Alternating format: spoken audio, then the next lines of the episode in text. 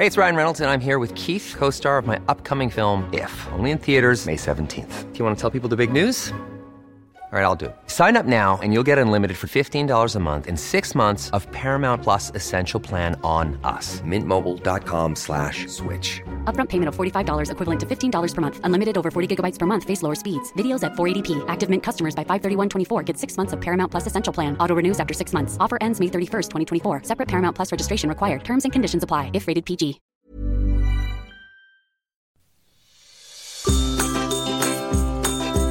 Hello and welcome to another episode of May Contain Traces of Soy, the podcast all about surviving and thriving on a plant-based, low-waste lifestyle. I am your host, Rochelle. Thank you so much for joining us for this week's episode. If you are new around here, hello, welcome to the podcast. Really psyched to have you listening today. And if you're a regular listener, welcome back, soybeans. So glad to have you guys back listening every single week. We super duper appreciate it. If you are new around here, you won't know this, but we do do shout outs on this show. So that's something where you, the listener, can get in touch with us and you can suggest topics you want covered or interviews you'd like to see done, guests you'd like to have on. Um, and we'll do a shout out for you on the next show when we cover your topic or get your guest on. So you can hit us up on Instagram. We are May Contain Traces of Soy, or on Facebook. Um, but we are more active on Instagram. So you can go check us out there. Remember to follow us, subscribe to this podcast, and go and check out the YouTube as well, because we're dropping new videos every single week. So this week on the podcast and on the YouTube, we're talking about Artisa cheese. And on the podcast, I was lucky enough to interview Julie from Artisa, and she is the founder and the head cheese uh, creator there. So that was amazing, and she was really giving of her time. She also took us on a tour through the facility at Artisa, and yeah, even um, did a little cheese board with us, which was absolutely amazing. So you can listen to the podcast here now, and also go and check out Artisa in the show notes. You will find links to go and join up with their mailing list and to go and have a look at them on social media. Check out the website. Remember, you can order directly through them and you can get it delivered to you. And uh, yeah, without further ado, I hope you guys enjoy this week's episode. Today we are speaking with Julie from Artisa Cheese. This vegan cheese brand launched in twenty sixteen as, and has been featured in the Sydney Morning Herald, The Examiner, S B S and the Weekly Times. Artisa has picked up awards from the Royal Hobart Fine Food Awards and the Royal Tasmanian Fine Food Awards, winning a gold medal for their Derwent and Rosy cheeses. And this brand is fast becoming a go-to for vegan foodies nationwide. We are massive fans. Thank you so much for joining us today, Julie. Thank you for asking me, Rochelle. I'm looking forward to chatting with you. I'm so excited to have you on board for the chat today. Now, as I understand, you have quite an interesting background. You were a molecular, sorry, a molecular biologist doing research. Is that correct? That that is correct. Yes, wow. I did my PhD back in New Zealand, and yeah, it's, it's led me down an interesting path. It took us to the States for a few years for a postdoc fellowship, and then to Sydney, where I was still working in in research. Um, I think twelve years in Sydney before we decided that um, it was time for a change, and we moved to Tasmania to start yeah. my fe- vegan food empire. Wow, well, I mean, it seems like you've done very well. Since launching in twenty sixteen, you've picked up quite a few awards um, down here, so that's pretty exciting. Can you tell us a little bit about the process for making the cheese? I read somewhere that you follow a very similar process to dairy cheese. Sure, the, the really key difference is that we... We don't have a curds and whey step in making our cheese. So we have cashews, they are soaked overnight, they get washed, they go through what's called a colloid mill, which grinds them up incredibly fine, just comes out as a beautiful silky smooth cream.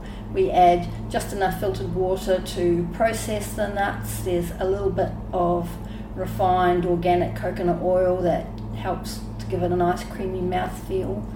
We add some beautiful Tasmanian sea salt, and that is helping to preserve the cheese as well as adding flavour, of course. Um, and then once it's all ground, we add our dairy-free probiotic starter culture. So that's similar to the starter cultures that dairy cheese makers use for um, the stage that they call ripening the milk. So we culture overnight, and that stage is really a bit like making yogurt. It goes, you know, for the cashew cream, it goes tangy, it goes thick. And next morning we check the pH, make sure it's got to where it needs to go, and then it goes into the cheese moulds, depending on what style of cheese that we're making.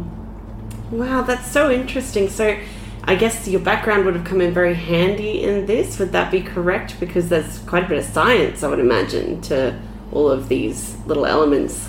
It, it is. I mean, I think, you know, people come at cheese making from so many different directions. It's it's really interesting. We were lucky enough to spend a few, a couple of months in Europe a few years ago, and we visited some of the leading vegan cheesemakers in Switzerland and Germany, and um, you know, they've all come from completely different directions. One guy was a network engineer, so his specialty is, you know, still networking. He does a lot of online um, activity, a lot of teaching. Um, there was a guy we met from Germany who was a surgeon, and you know, he's a bit like me, comes at things from a very sort of sciencey direction. We met a guy from uh, New Root in Switzerland, incredibly successful cheese company there, vegan cheese company. He's an engineer, and you know, he he needs a piece of equipment, he just figures out how to build it himself. So really interesting, really diverse. So for me, yes, you know, I, I do like the sort of microbiology aspects of it, and I've probably got a few more insights. My experimental design might be a little more complicated than other people when it comes to my R and D, but um, you know, it's not a it's not a prerequisite by any means. Mm, definitely. Um, it also seems like with your cheeses, you guys do a lot of focus on sustainability and uh, promoting and using local produce and products. For example, your Tasmanian pepperberry, um, you've got that lovely Launceston Blue. Uh, so there's that very local focus. I read somewhere that you do a bit of wild foraging for some of the cheeses. Can you expand on that for me a little? Look, we do. You know, when I did move to Tasmania from, from Sydney to start my vegan food business, I really had a couple of criteria that were non-negotiable. Obviously, had to be vegan. Um, I'd been vegan for a few years before I moved down here already. And I really wanted something that would showcase Tasmania's beautiful vegan-friendly produce. You know, so much of Tasmania's reputation as a fantastic foodie destination, it's a well-deserved reputation, I would say, but so much of that rests on beef and dairy and seafood, and there's so much more to Tasmania than that. So, um, you know, since I started the business, goodness, I've I've tried everything. You name it, I've I've had a crack. um, I've done cheese with wakame seaweed, I've done cheese with Tasmanian saffron, I've done cheese washed in Tasmanian Pinot Noir, I've injected it with single malt whiskey. You know, I've I've done a lot, and um, with varying degrees of commercial success. You know, sometimes I'm a little bit too out there, but you know, they all had their fans.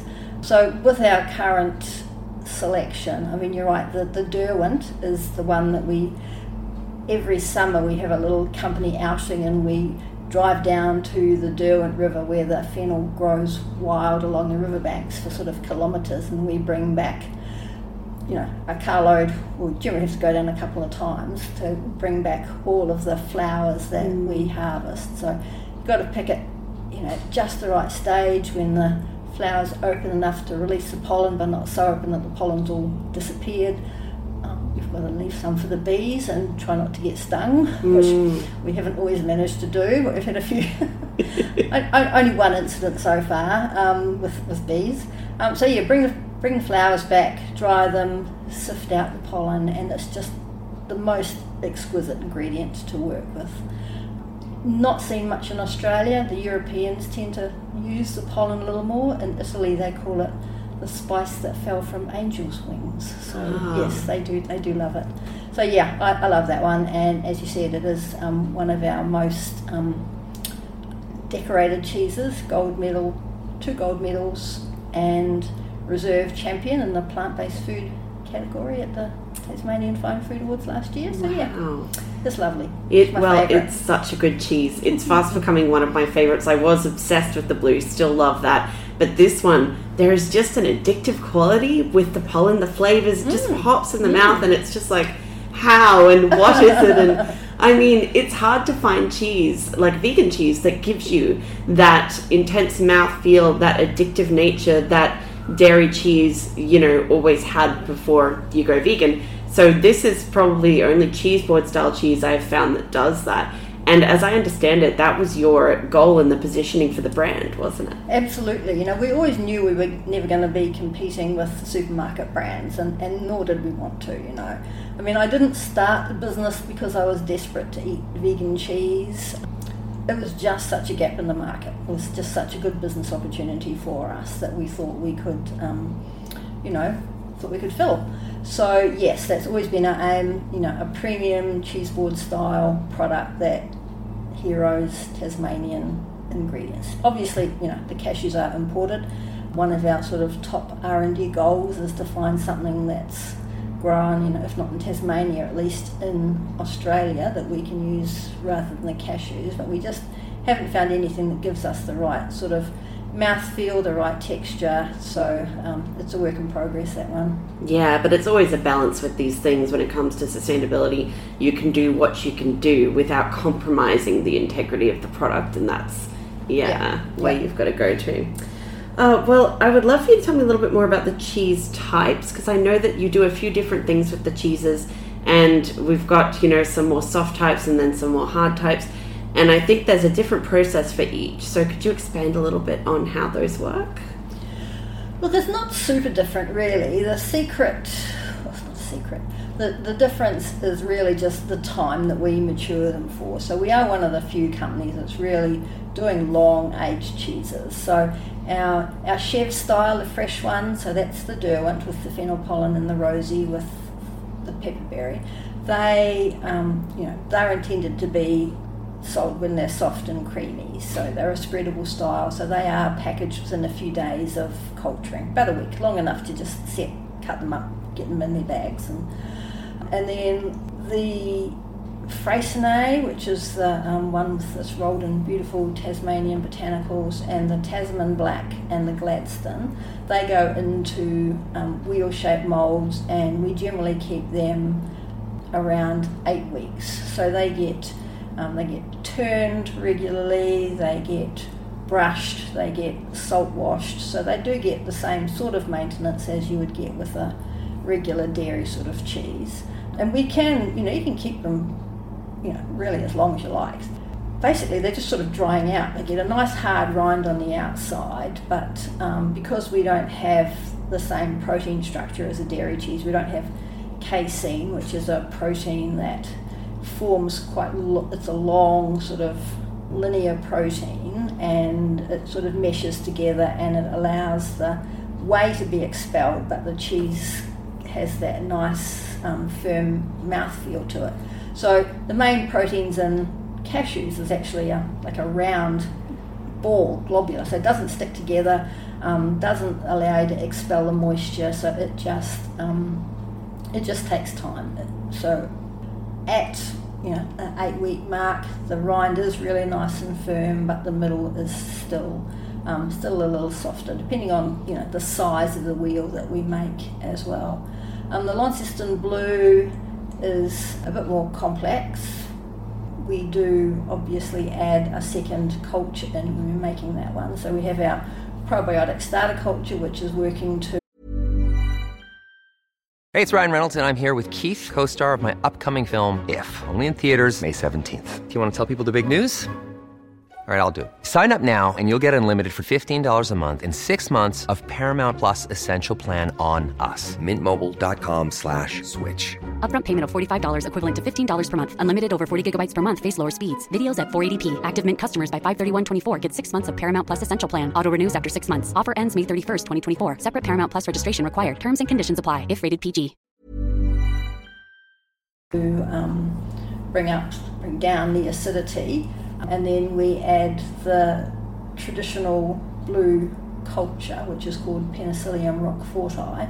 So that's what that's what gives it the blue colour, the veins yeah. of blue, and the pretty authentic flavour. So yeah, that's, you know, to get the veins on the inside and um, what have you. That is a little more complicated. And then once the wheels are formed, we wash that one in a beautiful premium Tasmanian cider, so that just gives it a little sort of fruitiness, a little bit of sweetness, so it balances out the natural acidity from the cheese. So yeah, that's another lovely Tasmanian ingredient we like to use. Mm. I mean, the blue is fantastic, and I'm very fa- fascinated by how you've managed to achieve that flavour that is so authentic. So mm-hmm. it's really interesting to hear, you know, that it has to do with the cultures and Absolutely. the type of yeah, yeah. blue culture that you're using. Mm. So you've been down here since twenty sixteen, you've been running the business. Have you guys found that Tasmania has been very accepting of the business? Have you done well down here? I know that on the mainland you're definitely doing well. You're popping up in all sorts of, um, you know, vegan cheese places and little supermarkets and stuff. So, mm.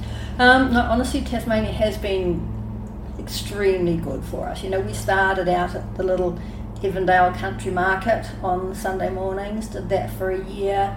Um, we had a stint going down to Hobart, to the Hobart Twilight Market, and um, did Salamanca for a while. So, so yeah, we've, um, you know, all the stores, you know, we've got stores that have been with us now for, you know, three, four, five years that have stuck by us and continue to support us. So I think there's a lot of, you know, and even probably during COVID, if there was anything good that came out of COVID, I think it was Um, people's real commitment to supporting local, you know, small local businesses, and I think that's served us really well, you know, through COVID, and even now I think we're still getting some benefit from that. Mm, absolutely. I mean, the product is good too, so I feel like when there's a good product, people come to it and they support it, you know. Yeah, it's, yeah, um, that's right. It's definitely deserves all of the praise that it's received, just in my humble opinion as a cheese lover.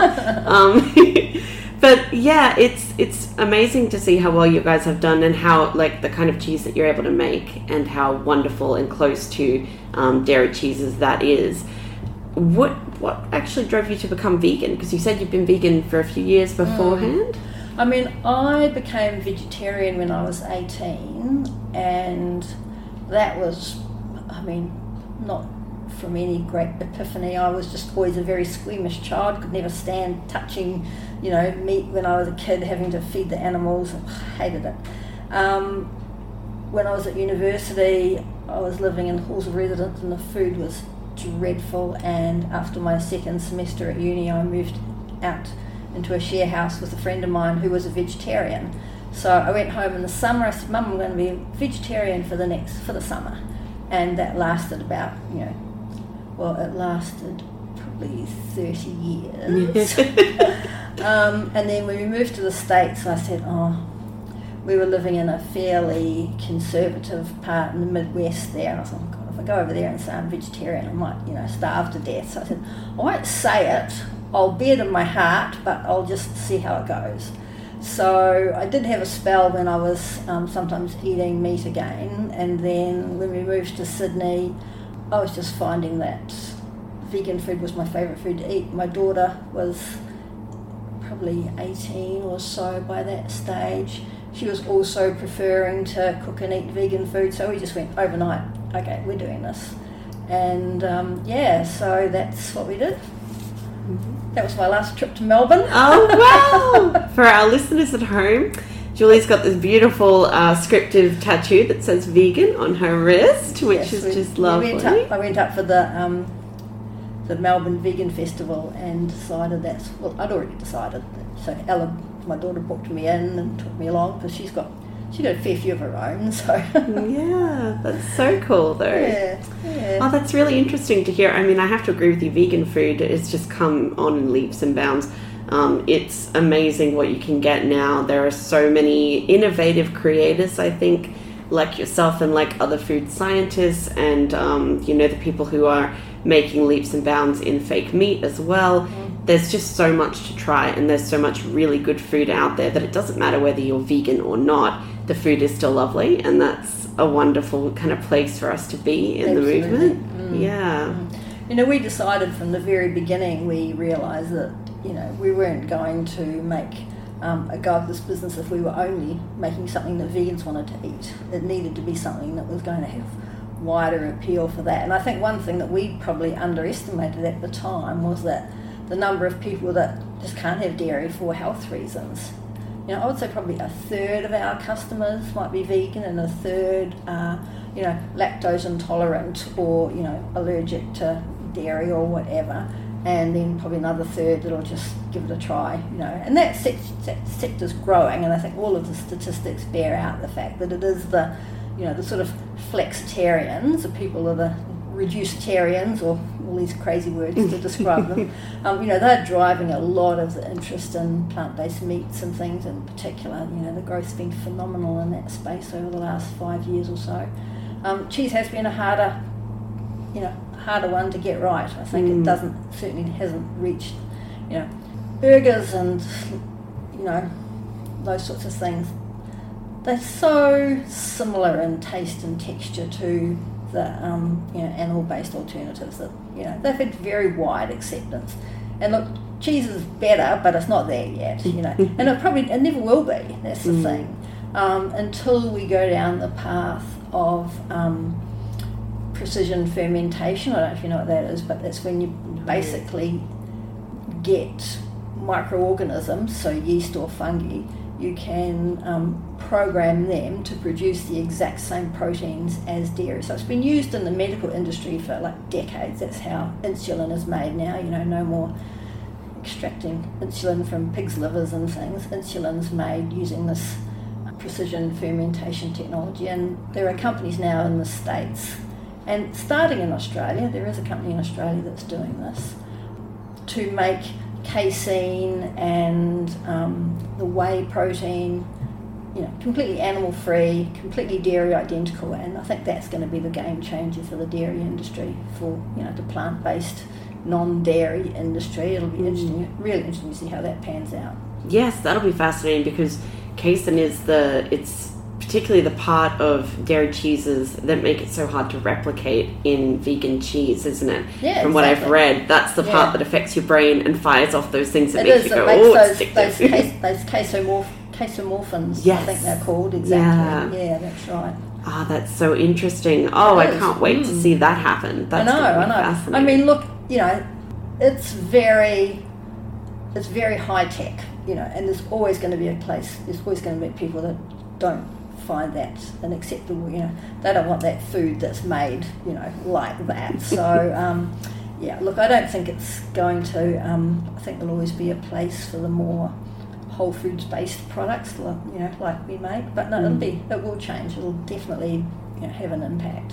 Yeah, mm. well, I think you come so close with the products that you do without um, having that kind of, you know, replicated case, and the, the way that you guys work with cultures, it replicates so close to, to cheese, to mm. dairy cheese. Mm. Um, I think that, you know, you're almost there as it is, in my opinion. It's very good. But um, I suppose you would know uh, how people think of it in comparison to dairy cheese if you have a lot of people who are buying from you that do still eat dairy cheese, like the flexitarians. Mm. What are their comments about it? Do they think it comes pretty close? Look, you know, we do the farmers market every Saturday morning, and, you know, for the most part, we love it. Look, we don't love it as much when it's freezing cold and raining, but, you know, it's it's the best market research you can possibly do. So, yeah, we, we love the feedback that we get. We love people being so surprised. People say, what is this plant-based cheese? You know, they've got no idea. They've never tried it before. You know, bless the people that'll come along and, you know, the... you know, the old farmers that get dragged along, and, you know, it's it's such a, such a joy to um, to chat with them about what we're doing and get their, um, you know, look, we're not for everybody, we know that, we never will be, no, you know, no products are, I don't suppose, but um, no, the you know, we get lovely feedback, and that, you know, that does make it much easier to be there on those cold, damp mornings. Mm. And that must be interesting too, to see that feedback, because especially in a place like Tasmania, there is obviously, there are a lot of vegans here. There's a lot of people who are very focused on sustainability and the environment here. Um, but there's also a lot of people who are farmers, they are dairy farmers, they are used to farming being a very big part of their world down here, especially kind of dairy farming and meat farming. So mm. it's, um, yeah, it must be interesting to interact with those people when they do sort of go, oh, well, that's not too bad. Yeah. No, it's it's very rare that I get any um, negative feedback. You know, I do, I remember one grumpy old man walking past the market, you know, probably a year or so back, saying, you can't call it cheese. And literally that's the only time I've had any, you know, negative feedback like that. And he wouldn't even look me in the eye. I was quite happy mm. to explain to him that, you know, in Australia it's quite legal to call it cheese. In some countries it's not. But, you know, mm. until they tell me I can't, I will. Um, you know, I used to have, when we had our shop open here, I used to have a dairy farmer that came in every Christmas and bought cheese for his vegan daughter to take it, you know, for her to come down and, and she enjoy with the family. So, no, people are very accepting and um, very open-minded for the most part, in my experience. Yeah, that's lovely to hear. Yeah. And I think we're moving more towards that now in society anyway, as it is. There's more people, as you say, who are flexitarian, who are trying things out, and, you know, just more people who are a little bit more supportive and a little bit less judgmental than, um, yeah, they used to be. Well, thank you so much for joining us for this week's episode. I'm going to drop all of the links in the show notes. You'll be able to go check out the Instagram for Artisa and the website, and um, I'm sure that you can find it probably in some of your local, you know, vegan haunts. I'm sure there's a few out there that you can hit up. So if you uh, go and follow them there and have a look and check out the website online, see where you can pick up some of this amazing cheese. I hope you guys enjoyed this week's episode of May Contain Traces of Soy. Julie was so incredibly giving of her time, and I really just want to do a big shout out to her and say thank you again, because she gave me a whole afternoon of time and let me record at the actual Artisa shop um, where they're making the cheese. So that was really amazing. Remember to head to the show notes now and check out Artisa. Go to the website. You can order the cheeses to be delivered to you, which is absolutely amazing. I highly recommend it. Legit, the Derwent and the Launceston Blue are two of the most amazing cheeses I've ever tasted, and the rest of them are pretty great too. I would also recommend the Gladstone and the Freycinet and basically all of them, because wow, they're all super amazing. But yeah, definitely go check them out. Uh, head over to Instagram and follow them there, and on Facebook as well. And definitely head to the YouTube this week and have a look at our video. We do have a tour of the facility that we've included in there, and we've got a breakdown of how to put together a vegan cheese board, what you can put on it, and then I taste the cheeses and basically just go, wow, a lot, because they're amazing and I love them. Thank you so much for joining us for this week's episode, guys, and we will catch you in a week.